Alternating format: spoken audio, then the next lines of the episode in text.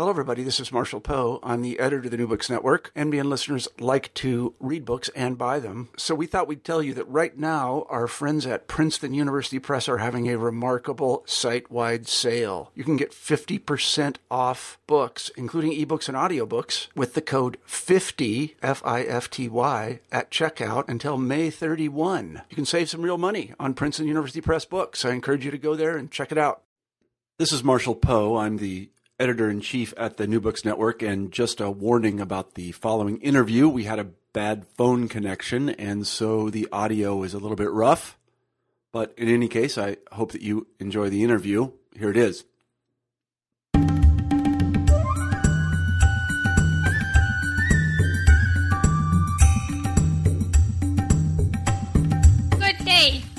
And welcome to New Books in South Asian Studies, hosted by Dhara Anjaria out of Bombay, India.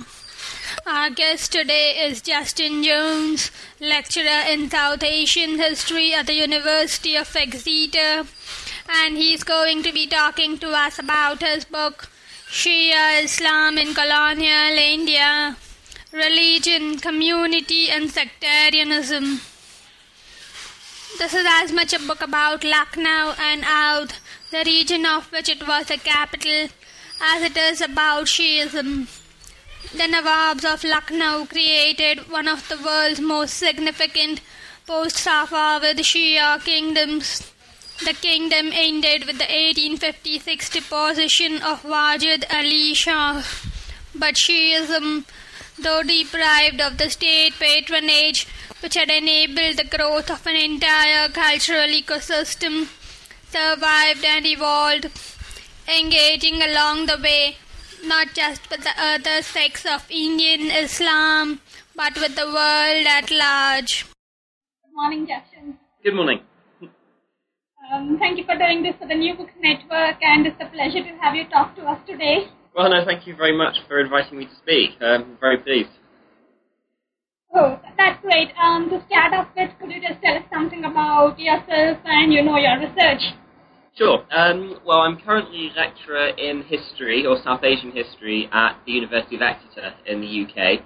Uh, my research is mostly linked to Islamic history in South Asia, looking primarily at the late 19th and 20th centuries. Most of my work has been centered really on North India, so I've done most of my field work in UP, cities like Lucknow, Aligarh and so on, and looking at the reformist tradition in that area. So um, my book obviously was published um, about a, most of a year ago now, um, so that research is sort of completed, though I still continue to maintain an interest in this subject, and I'm working on other areas concerning Islam in that region. Um, so, uh, what's the book about? Uh, the book is basically about the Shia community of North India. Um, it looks primarily at the region of Lucknow and the surrounding region of Awadh. So it's primarily a sort of it's a kind of local history looking in depth at a particular religious community. Um, the reason for picking that Shia community as the basis of analysis is that that region was under Shia rule um, between the 18th, well, from the 18th century up until the, the rebellion of 1856, 1857. Um, so the community there was always one of the most influential in Indian Shiism generally, and certainly considers itself to be a kind of, if you like, a kind of leading bastion of the religion in the subcontinent. So what the book does is it picks up, um, if you like, the story of Shiism after 1847, when, of course, you have then the demise of the old Shia rulers, the Nawabs, um, the subjection to colonial rule. And so the sense has always existed in scholarship that Shiism thereafter goes into decline. Uh, you know, the, the patronage networks dry up, um, there's no longer the kind of state support for Shiism that there once was, and so there's been the sense that it sort of it goes into fading. And I've tried to argue instead that what you see is a kind of reconstruction of what Shiism is and how it works as a religion. Um, so the book's kind of central theme is how Shiism turns from this kind of, if you like, a kind of state-linked religion, one about the ideas of governance, the one about a sort of sense of high culture, of Sharif norms and so on, into something much more systematic and much more uni- universalistic. So the idea of Shiism existing uh, as a religion linked to, but quite identifiable from the sort of surrounding um, cultural setting in which it exists. Um, so that's one of the big themes of the book. And the other one that's tied in with that is a study of um, sectarianism. which I sort of take to mean different kinds of Shia-Sunni conflicts. And the sense has often existed in literature, of course, that sectarianism in the colonial period is somehow it's somehow incidental or it's not that important. Because, of course, historiography has always emphasized Hindu-Muslim conflicts as being the kind of prime, uh, if you like, the most consequential form of communal conflict in colonial India for obvious reasons. But I've tried to instead look at some of the, the theory that's been applied to communalism and look more in depth at Shia-Sunni conflicts and how they evolve. And the, the kind of theme of the book is that you can't separate the study of Shiism um, and sort of the internal workings of changes within Shiism from sectarianism. So it's about the links between the two, which I'll sort of talk about later in the interview, I guess. Uh, so it's got this two-pronged approach of looking at Shiism and the kinds of reconstruction of religion, but also looking at the way in which that entrenches or systematizes forms of conflict as well. Um, uh, going back to you know the start of the book, and you mentioned that the Shia community was associated with uh, you know well the ruling house in uh, well, Lucknow. So how did that actually happen? How did Shiism? Yeah, because as I understand, uh, you know, the state of Lucknow, or let's say the Nawabs of Awadh, they were primarily, you know, viceroys of the Mughals. Yeah. So, and the Mughals were basically Sunni Muslims, so how did they manage to, you know, achieve a position of, I don't know, being influential? Oh, well, that's, that's long before the book starts. But essentially, the, the, um, the state of Awadh evolves it becomes a kind of vassal state of the Mughal Empire from its foundation in 1722. So it's indicative of the kind of wider fracturing of the Mughal Empire through the 18th century into various regional states. Um, so really the kind of the, if you like, the political peak of Awadh is in the late 18th century, and after that it essentially becomes more and more under the influence of the East India Company, and obviously is sort of drawn into the same kind of treaties of trade and protection as are many of the regional states during the late 18th and early 19th centuries. Um, I guess of most relevance for the book um, is the evolution in the early part of the 19th century of the state of Awadh into a much more theocratic Shia-influenced state. Uh, so under the later Nawabs, especially um, kings like Amjad Ali Shah, you have the establishment of a Shia judiciary, you have the construction of Shia schools as a way of influencing the actual governance of the state. And so the state has moved away from being a sort of more kind of courtly, Mughal influenced Persianate state into something much more distinctly Shia um, in its workings. And so that's why that's sort of why the story is interesting, because on the point of annexation in the 1850s, you've got the state being under the most explicitly Shia political influence that it's been under since its creation, really. Um, and so the book is taking up that question of what happens to, for example, the Shia scholars who've been built up as jurisconsults, as state educators, as Waqf trustees, as courtly advisors, and what actually happens to them when they're disenfranchised of their own roles. Um, and the basic argument that the book puts forward is that they are quite successful in, if you like, recrafting their roles and their purpose. They evolve from being these state functionaries instead of being the kind of representative of community. So they become engaged with the Shia community. They talk about representation, the need for keeping Shia institutions alive. Um, they start to reach out to the community through public forums, um, through sort of social organisations, what are called anjumans, um, and in terms of a kind of sort of lay proselytization as well, to, to instruct the public on the tenets of their religion. Um, so that's that's a very roundabout answer to your question. But basically, the book is is taking up that question of what what happens after the collapse of this Shia theocracy, this, this sort of Shia state, um, and sort of how that evolves into a, a more kind of public and sort of a, a kind of engagement with the urban public sphere as a way of keeping the religion alive. Uh, so what in fact was the impact of you know the annexation of Awadh? I mean, uh, you do mention that there is a certain financial impact, but uh, from what you just said, that there wasn't that much of an adverse impact culturally speaking.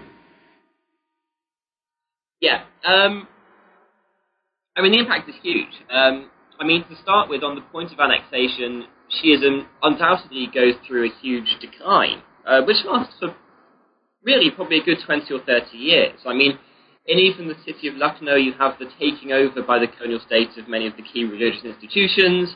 You have the, um, of course, many of the old, the, the old courtly elite who had been sort of very much tied to the state, were basically became pensioners of the, of the of the colonial state, and so they sort of get drawn into you know, they, they lose all of their wealth and their social significance. Um, so you do have this decline, um, but it's really from about the 1880s when you start to see much more of a reconstruction. So to give you a few examples of how things change, you've got the formation of madrasas, explicitly Shia religious schools um, in the state. Um, there have been Shia religious schools in Awadh, but most of the significant ones had closed down on the point of annexation because because the madrasas were there to serve the state. So when the state ceased to exist, the madrasas ceased to exist as well.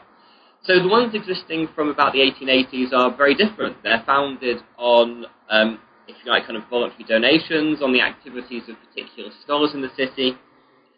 Likewise, the Mujtahids in India, again, these have been state functionaries. Um, their role is very subdued from 1857. So many of them return to their, their qasbas, their kind of hometowns outside of Lucknow.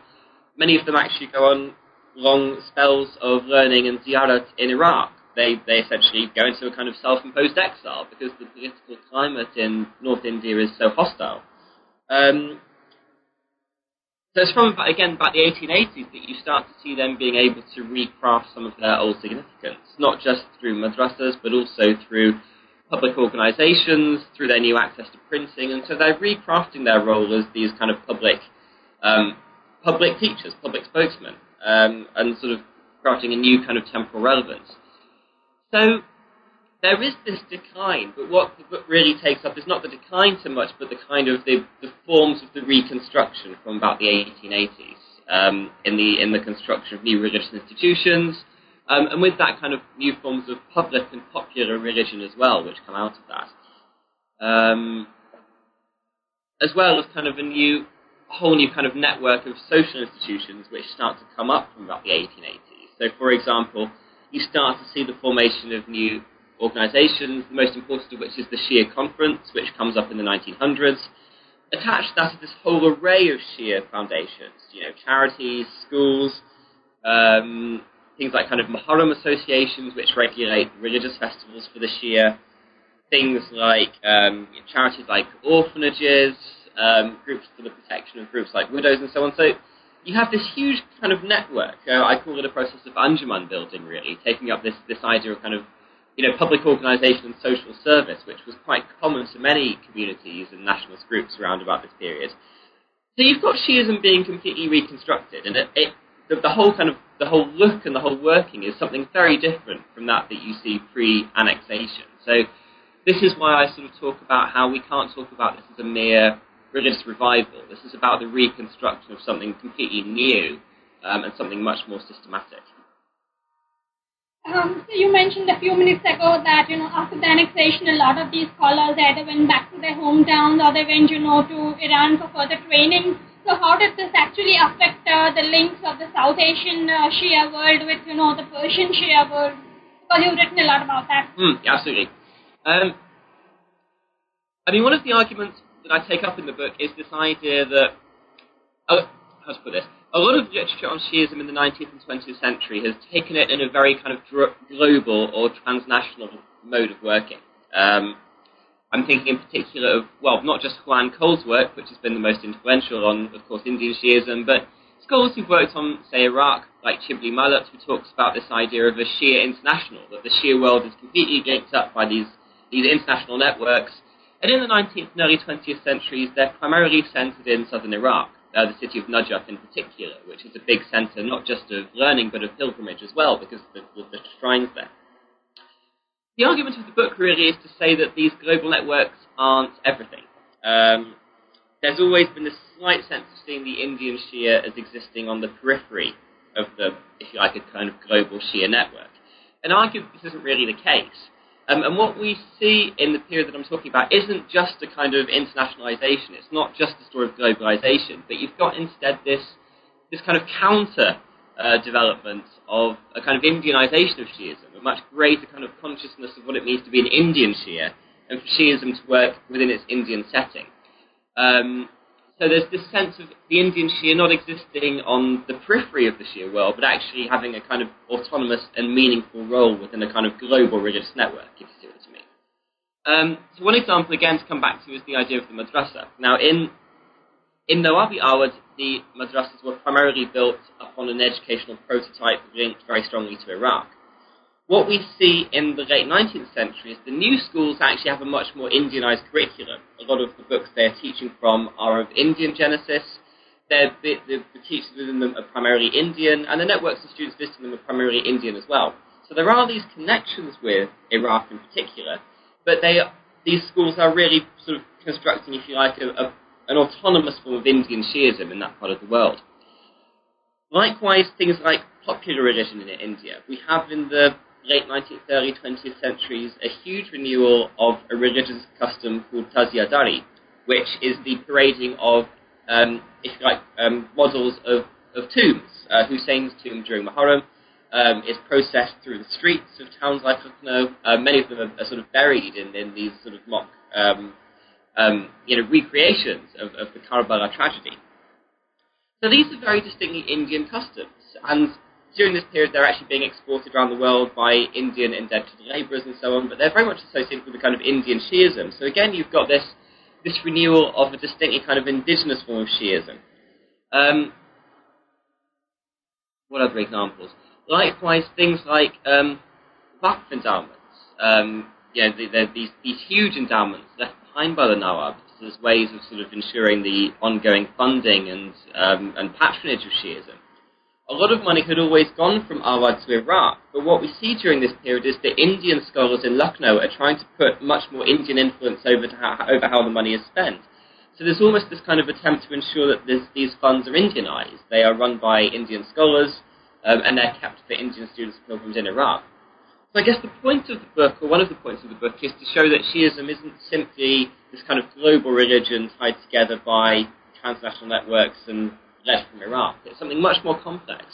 And the story of this book is that as this new consciousness of Indian Shiism comes about, you have this kind of counter movement. So we shouldn't just think in terms of these transnational links, but in terms of the kind of reinforcement of distinctly, um, you know, sort of, of regional um, understandings of the religion as well. Um, so you would say that uh, Indian Shias were actually pretty influential because you mentioned that they accounted for something like 3% of the total population. And um, I mean, so in a way they kind of formed, I don't know, a ruling elite or something, and this was probably not the case with, you know, Shias worldwide, well, except obviously for the Persian world. So, I mean, how did this, you know, actually affect the position within the Islamic spectrum? Um, within India, you mean? Yeah, within India or even, you know, maybe globally, I mean, how were they perceived, you know, the Indian Shias because they were obviously, you know, pretty powerful. Sure. Um, I mean, the book, the book sort of takes up this question of, I mean, again, this 3% figure, this idea of the minority. Um, now, in the kind of, you know, the census that the British government took from about the 1870s, uh, they're very kind of rigid on working out who is a, you know, who is a Shia, who is a Sunni, and, you know, who is a who is a Said and who is a Sheikh and all the rest of it. Um, part of what the book is arguing is that these statistics only really mean something in a colonial context. Um, I mean, prior to 1857, Shiism hadn't been that easily identifiable as a sort of segmented, easily compartmentalized religion, because of course it had been always very much associated with the state. And that meant, on the one hand, that a lot of distinctly Shia customs had had a much wider cultural influence, even outside of communities who didn't see themselves as explicitly Shia. Um, so to give you some examples, things like the Muharram festival, which has always been this kind of bedrock of Shia identity and Shia self-understanding, that in India always was and still is participated in by numerous communities. I mean, in the region of, you know, in say Lucknow itself, um, many Hindus participate in this, some Sunnis do as well in some of the kind of rural townships of Awadh, um, you even have kind of Sunnis taking charge of Muharram. So it was never, although it's of Shia origin, it was never an exclusively Shia festival as such. It was always something much more um, cosmopolitan, much more ecumenical. Um, the same applies with the veneration of the imams, imams like you know, Ali and Hassan and Hussein. Now, many of the Sufi orders in India, groups like the, Chish- the Chishtiya, some of the big Sufi tariqas, the, the orders which, which exist and thrive across the subcontinent, they trace their origins to the Imams, and many of the saints in India are direct descendants of the Imams. So even you know, Sufis and Shia tend to be quite sort of separable in terms of who they are, but it, you've got these these common cultural roots, and, and if you look at a lot of the literatures coming out of these traditions, a lot of the customs, there are these huge overlaps. Um, so I guess one of the things that the book indicates is that the idea that the Shia are somehow separate and exclusive is something that comes out of the colonial context. Um, not just because of the demise of Shia power, which means that, of course, the cultural influence doesn't have the same resonance that it once did, but also because there is this attempt to separate out these customs and cultures and traditions and all the rest. And the colonial state is doing this, but equally the population is doing this as well. Um, so that's why this 3% figure becomes, if you like, something of a, you know, it, it's very much a new construct. It would have very little meaning before the 1870s, 1880s when these things were put in place. Um, and so as sort of a result of this, you do have this attempt among Muslim communities to separate themselves and work out who they are. You know, there's this attempt by the Shia to, um, if you like, to shore up their own identity, to make sure that their traditions are quite quite separable and identifiably different from Sunni traditions. Likewise, among Sunni communities, you have, you know, an attempt to sort of separate those influences that are seen as being of Shia origin, particularly among Sunni movements like, say, the Deobandi movement or the Barelvi movement, these, these huge reformist movements coming up in the, in the 1860s, 1870s, 1880s. So this is where you start to get these kind of the, these schisms and this sense of difference coming about between these communities. Um, and so these these are really quite new to the period in question. Um, these aren't these, these are these are sort of conflicts and questions and debates which are coming about in a colonial context rather than a pre-colonial context. Um, and so I guess in to answer your question in a roundabout way, I guess this idea of the Shia as a minority is something that is quite new um, in this period. It's something that had very little meaning before the 1860s. Um, and much of the book is trying to work out how the Shia start to sort of, how they try and work out their own, um, their, their own strategies in this context of being a minority, how they attempt to shore up their own religious identity, how they try to protect themselves as a minority, and how they attempt to define themselves. But these are debates which are very new um, in the colonial period. So, I mean, how does the colonial state actually attempt to, you know, organize and codify all the many kinds of Islams in India? I mean, uh, probably that actually affected, you know, I don't know, intersect relations, uh, you know, within the different Muslim communities in India. Because, like, I'm thinking, for example, in terms of law, I mean, a lot of Muslim law that was codified, I mean, it was probably based on, you know, Hanafi Sunni law, and these guys would probably have had their own customs and things. So, what was the impact of I don't know, the colonial state trying to, you know, superimpose itself. Yeah, sure. Um, absolutely. I mean, the colonial state always has this. Um, as always, it tends to see India in the trope that we know of well. It sees India as this sort of innately kind of religious and unchanging and spiritually focused society. So, through the through the 19th century, you have the you, you do have these sort of quite intense attempts to work out what's different between the Shia and the Sunni. Um, I mean, you're quite right about the idea of law, which I, I don't talk about in the book. I'll happily talk about this. Uh, but Hanafi, uh, but of course, Hanafi law becomes the kind of bedrock of the whole personal law system that the British are constructing through the 19th century.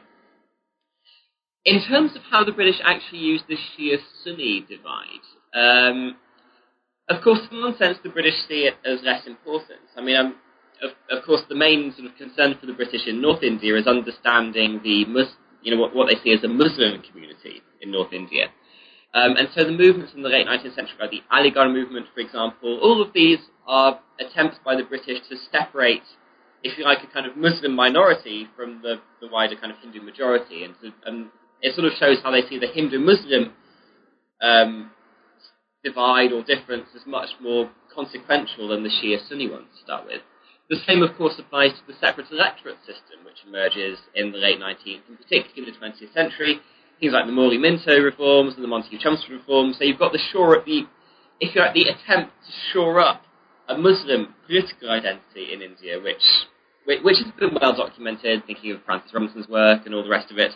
Um, and of course, you know, the, the strategy here was the idea that the Muslim minority in India would be quite easily co-opted by the colonial state because it was a minority and because it could, it always had these sort of links to sort of, you know, Mughal elitism and governance and all the rest of it.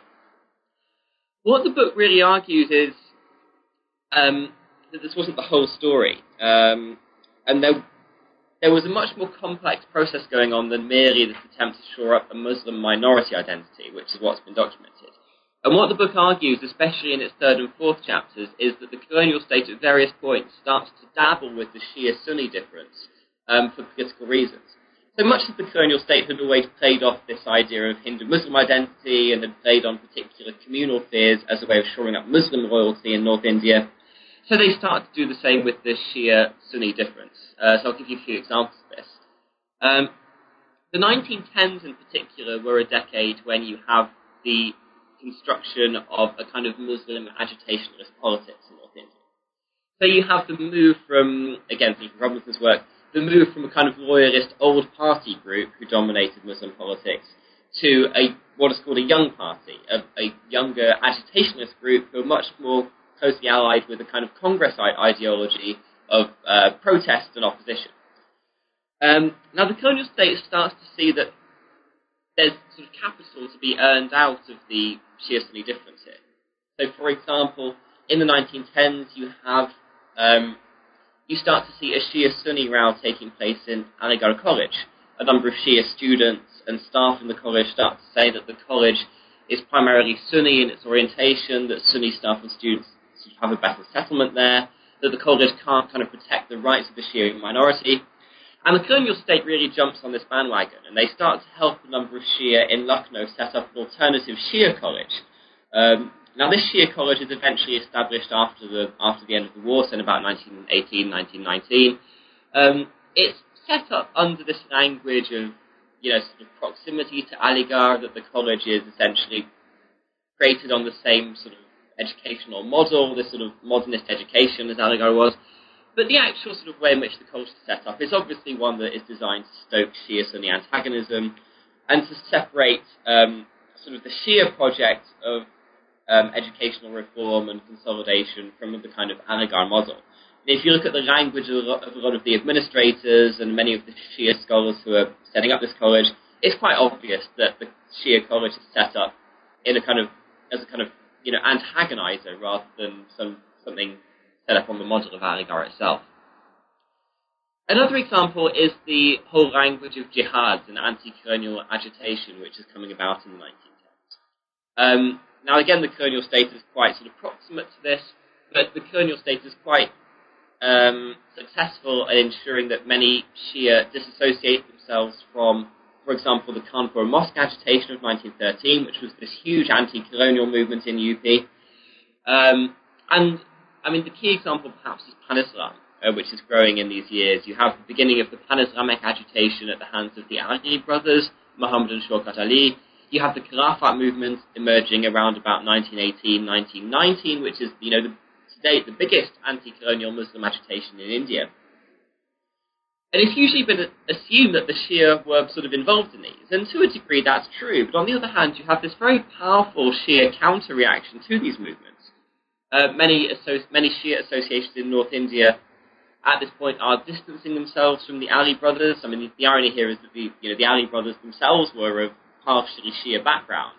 But nevertheless, and despite many Shia being involved in these movements, you have this um, this very distinct Shia counter-reaction to Pan-Islam. So you have some, you know, certain Shia newspapers put forward the um, you know the idea that British rule in the Middle East is far preferable to that of the Ottomans. Um, you have these rumours being spread that the Ottomans are, if you like, kind of overtaking the treasures of Najaf and Karbala, so they're sort of very sort of anti-Shia in their actions. Um, so that you have these Shia protests being organised against the Ottoman Empire and Ottoman rule in these territories. And even in the Khilafat movement, I mean, the, the Shia do participate in this, but they participate very late. It's only really in about 1921 that the Shia in North India are, are involving themselves in the Khilafat movement, uh, which is really when the movement is starting to go into decline itself. Um, so Shia entry is very late. Um, and prior to that, many of the key, the mujtahids, the, the you know the highest scholars in Shiism, are opposing it. In, in 1920, they tell they tell their community not to involve themselves with the Khilafat movement. Um, and again, this is something that is done quite heavily with British support and co-option. Um, the, the, British are very keen on keeping, you know, loyal Shia politicians on side. they tell the Shia that the Shia have no concern with the Khilafat movement because this is a essentially Sunni-led agitation inspired by Sunni ideals.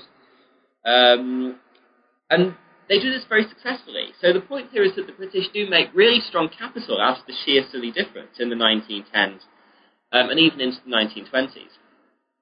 So this is a story that's not really been told. It's really been subsumed under the usual language of, you know, the construction of a Muslim minority identity and at points the kind of loyalty of this Muslim minority to the British state as the best guarantor of Muslim minority interests. But I argue that actually something much more complex is going on here, and that at points the British are using the Shia-Sunni difference just as successfully as they're making capital out of the Hindu-Muslim difference at particular points and in particular local contexts.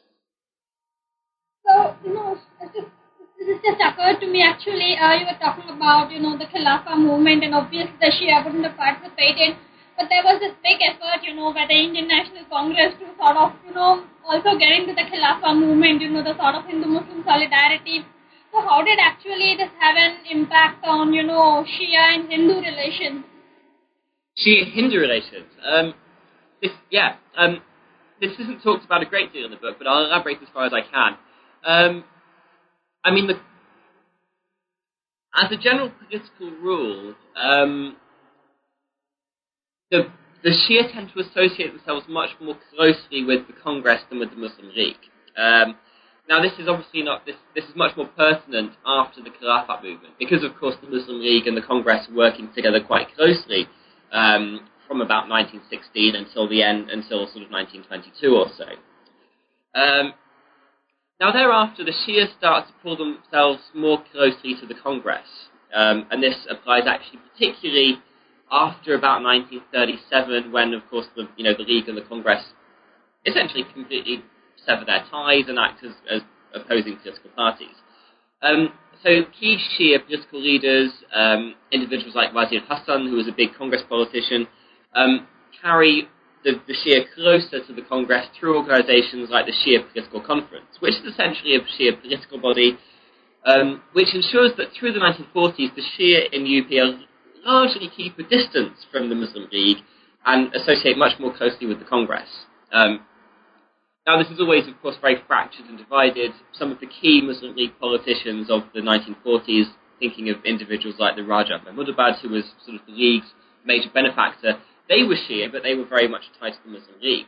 So, you know, as always, you don't get a sort of clear answer to this, but you do get the sense that there is this huge fracture and the sense that many Shia maintained a loyalty to the Congress long after uh, the Muslim League has sort of, um, you know, if you like, sort of homogenized its grip on, on, on, the, on the wider kind of Muslim vote. In terms of relations with Hindus, which is obviously quite distinct from that, um, you do at points have moments when the Shia do try to align themselves with a nominal Hindu community much more closely, if you like, as a kind of counterbalance to a Sunni-dominated Muslim majoritarianism. So to give you a few examples, at various points um, in the 1900s, 1930s, 1940s as well. Uh, you have the Shia starting to sort of build these strong li- links with the Dalit community, the untouchable community, which is kind of an, an unpredictable link, if you like. Um, but for example, um, through the 1910s to the 1920s, you have certain Shia mujtahids taking up the uh, the cause of the untouchables, saying that we need to, you know, we, we it's perfectly legitimate for Muslims to dine with untouchables, to share the same wells, and so on. Um, and, you know, so I guess by extension, associating themselves with the kind of Gandhian language of uplift and, and communal betterment, um, which, is, of course, is growing at this time. Um, by about the 1930s, 1940s, you have many Shia politicians talking in, if you like, about their um, talking in a similar language, really, to, to, to the demands of untouchables for their own political recognition and their need for sort of a, a kind of a, a, political entity or an electorate system within a kind of within the sort of eventual constitutional makeup of India.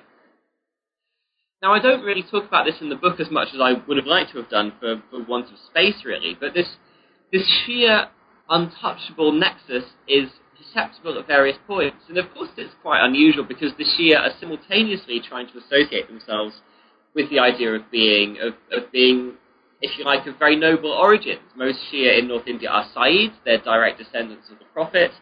Um, many of them are continuing to really craft themselves in terms of the language of aristocracy. Um, and their, their, if you like, their kind of high birth, which they're using to, to distinguish themselves from the wider Sunni community. So this attempt to associate themselves with the kind of downtrodden in Hinduism um, is is quite unusual and something quite interesting, and it really shows. Um, I mean, if, if anything, the reason must be because the Shia are trying to craft themselves within, as if you like, a kind of oppressed minority within Islam, in the same way as the Untouchables are trying to craft themselves as a kind of oppressed minority within Hinduism. The implication being the same, that the Dalits need to be considered not as Hindus, but as a kind of separate community whose rights need to be protected by the state outside of Hinduism. Likewise, the Shia are arguing that they need to have their rights protected by the state outside of a kind of wider um, sort of Muslim political identity. Following on from that, you have into the 1930s, 1940s various sort of examples. So again, this isn't in the book, which is which is a shame, but uh, you know there wasn't space. But things like you know Muslim sorry Shia support for the cow protection movement, um, which happens in the 1930s, which um, again, it's politically opportunistic, but it's an attempt to sort of separate the Shia political agenda from a Sunni one.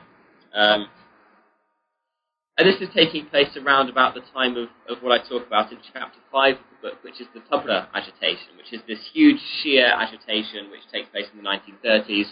Um, and during that, um, many sort of Hindu spokesmen are offering their support to the Shia as well, that the Shia, the Shia ought to have the political rights to maintain their sort of religious customs and so on.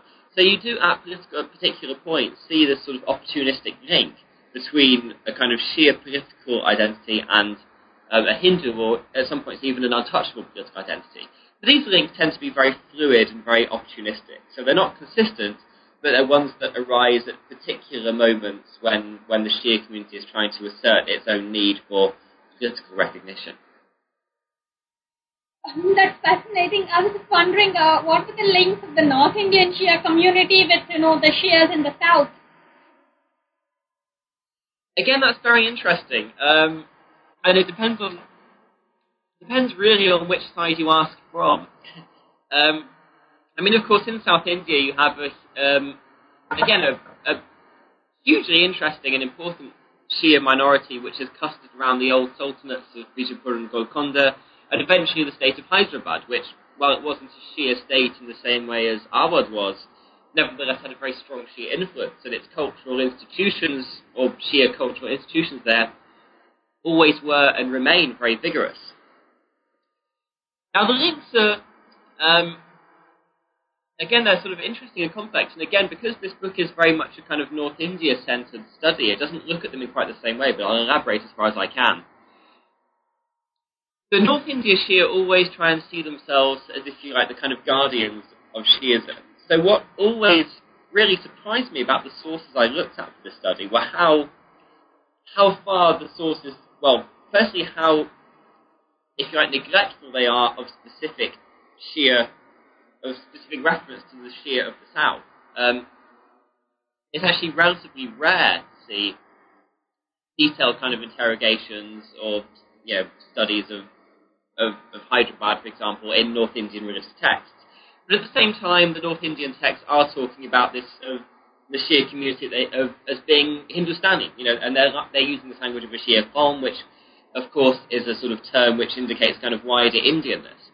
So the point here is that the North Indian Shia are, if you like, sort of talk about themselves in this language of of, of Indianness, of, of being a complete sort of subcontinental identity, at the same time, they're not really engaging the South in any substantive way.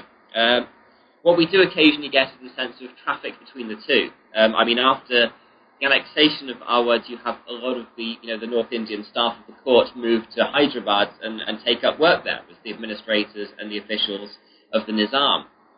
Um, so those links sort of maintain uh, their, their work. You have a lot of Hyderabadi scholars who sort of visit North India for you know, the, for essentially for learning. Again, the, the madrasas discussed in the book um, seem to have quite a number of Hyderabadi students and students from all over India. Again, you've got organisations like the All India Shia Conference, which is essentially a kind of you know a brainchild of, of, of the Shia in Lucknow. they call it an All India Conference. They have some representatives from Hyderabad, from Chennai, from from, from Bombay, from wherever. Um, but again, the conference is largely kind of North Indian in its orientation, in the in the in the general kind of catchment area of its constituents, in the kind of themes it's taking up. So I guess the point of the book really is how how the North Indian Shia are trying to craft themselves as being representative of a wider Indian Shiism, even though those links are quite incidental and quite sort of fragmented. Um, and so, in a sense, what it shows is the kind of, if you like, the interrelations between, if you like, locality and nation almost. In this sort of local context, you've got the, you know, the, the, the Shia working on their, their own kind of, um, you know, their, their own sort of, their, their, the kind of Lucknowi networks, the sort of the the, the renewal of Shiism in Awadh.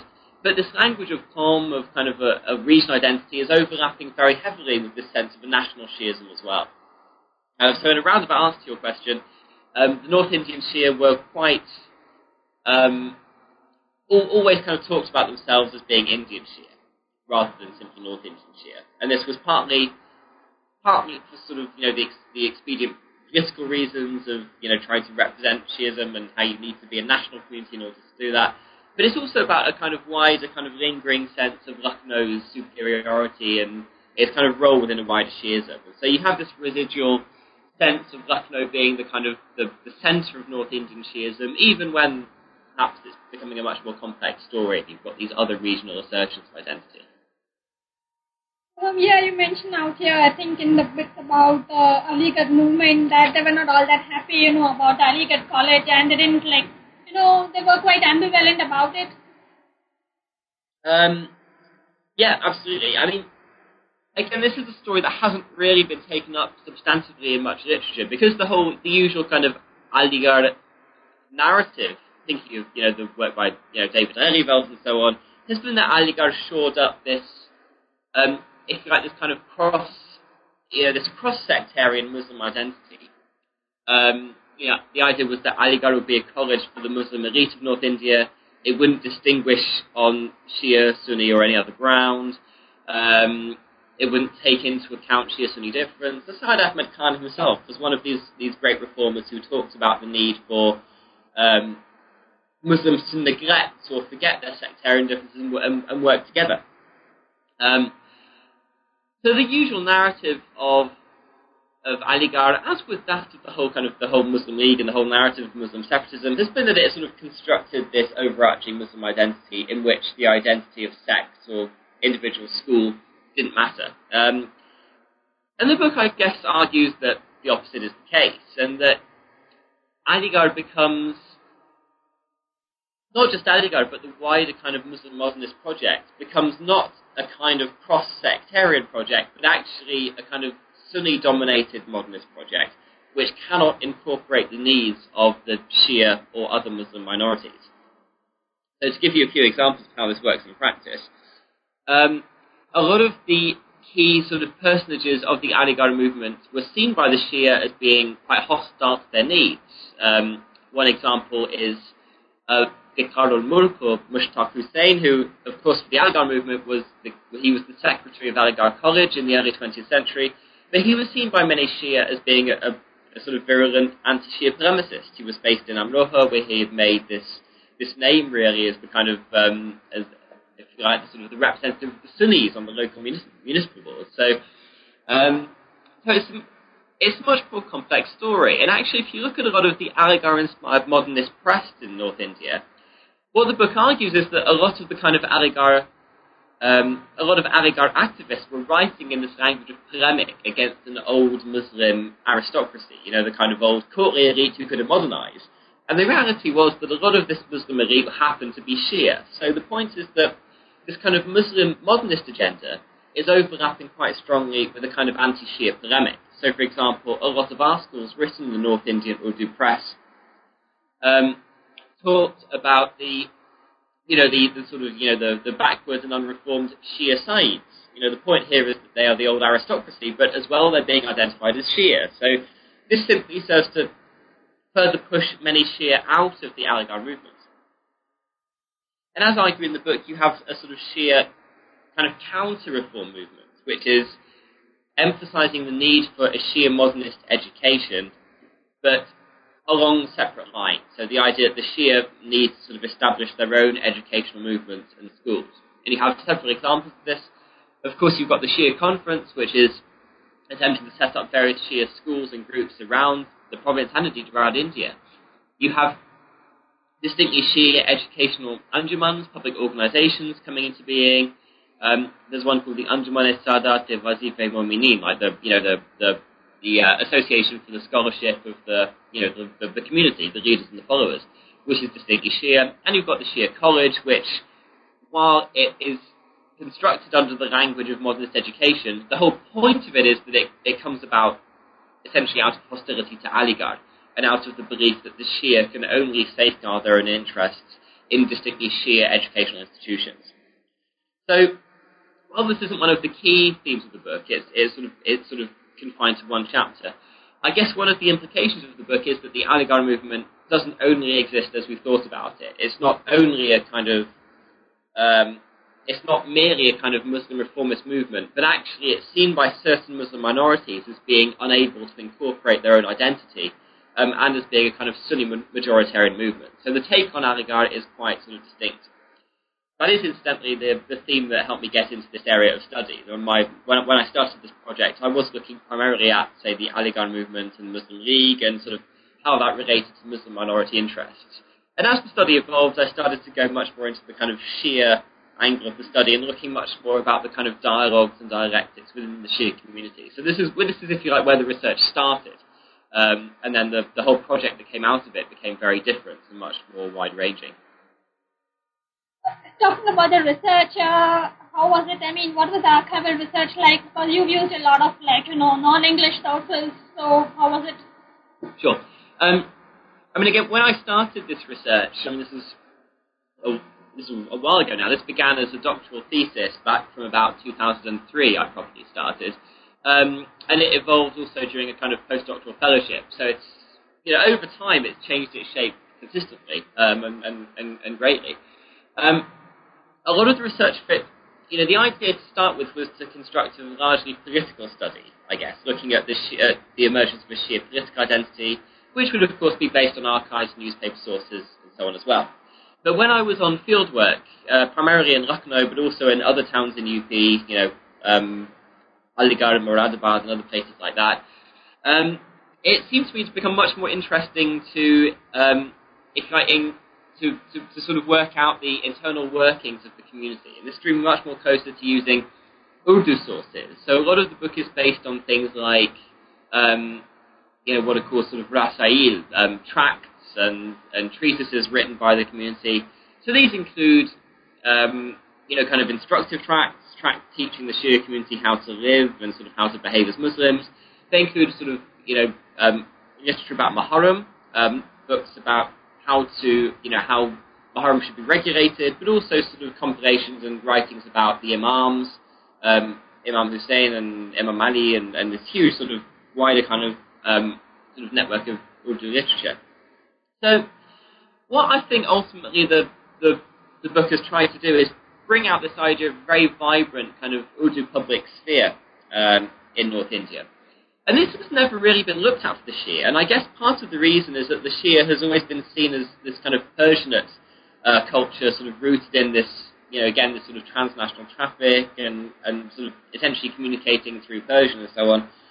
But really, of course, that's not the case. And most North Indian Shia would have been reading not in Persian, but in Urdu, or those who, who, who could read or who did read. So the book is trying to sort of show how um, Shiism is, is sort of evoked and understood and presented through Urdu literature. And of course, this links back to what I was saying earlier about the idea of sort of Indian Shia identity. You know, essentially the main medium of communication in North India was not Persian at all, but it was Urdu.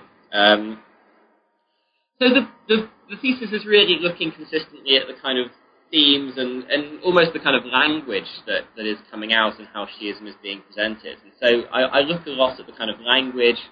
Um, again, I mentioned earlier this idea of, how the Shia community is articulated and presented. And there is a change over the period. it's increasingly moving towards talking about the Shia in, in terms like Qawm, you know, this idea of the of Shia of the Shia being a kind of easily identifiable and largely separate group. Now to go back to fieldwork a bit, really, um, again, I I started sort of working in archives, you know, working in Lucknow and Delhi and so on, but it the more time I spent out there, the more it occurred to me that it became impossible to work on the Shia community um, as a whole. And really, what I started to then try and do was sort of separate different sort of groups and factions within it. And the thing that really inspired me to do this was mixing with a lot of the Shia community within Lucknow itself. I mean, I won't mention any names, but when you talk to a number of the ulama who still work in Lucknow, many of whom are descended from the people who, who I talk about in the book, or when you talk about many of the Shia sort of secular leaders or the leaders of Shia secular institutions in Lucknow, the relations among them are generally, well, are often very sort of difficult. They're often very antagonistic and very competitive, and often actually very hostile. And I felt that if if I, as an outsider working in Lucknow, could get a sense of the kind of politics within the community, then how intense must it be actually for those working within it? So from that point, I really started to try and separate out, you know, the idea that the Shia community even existed. Um, and I guess what the book is trying to do is that is argue that there is no such thing uh, as a Shia community at all. But what you've essentially got are these rival groups and these rival claims to influence within the community. Um, And yeah. know, and all these groups are just trying to claim that they are like representative of the Shia community, I guess.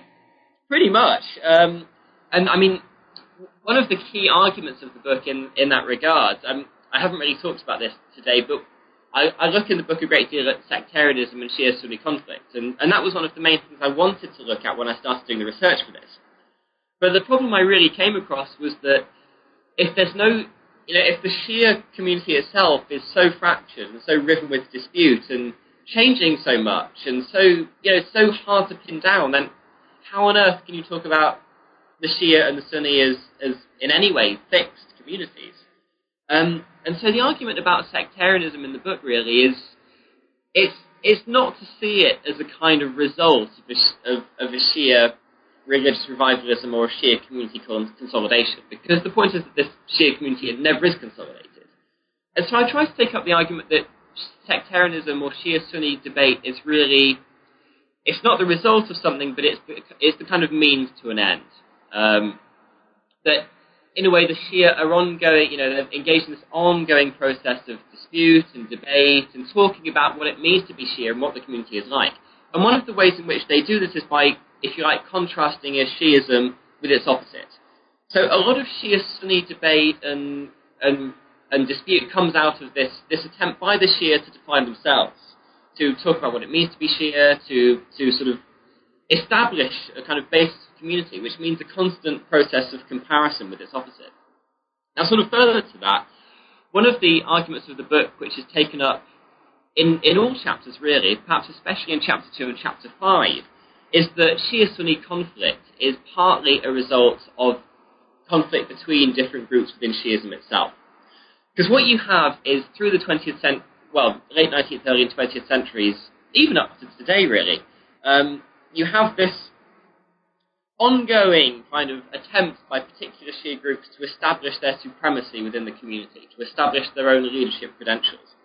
And part of the way in which they're always able to stake a claim is by, if you like, sectarian modes of communication, which are always good at getting, you know, they get sort of public coverage, they bring people to attention, you know, to always trying to say something a bit more controversial or to sort of push a particular religious ritual a bit further than anyone else is a way of establishing a kind of leadership claim within the community. So my argument is that a lot of Shia conflict comes about, sorry, a lot of Shia Sunni conflict comes about in this way, with particular Shia groups attempting to assert their, their own leadership role within Shiism, thereby adopting um, a sort of anti-Sunni um, language or form of practice as a way of doing this.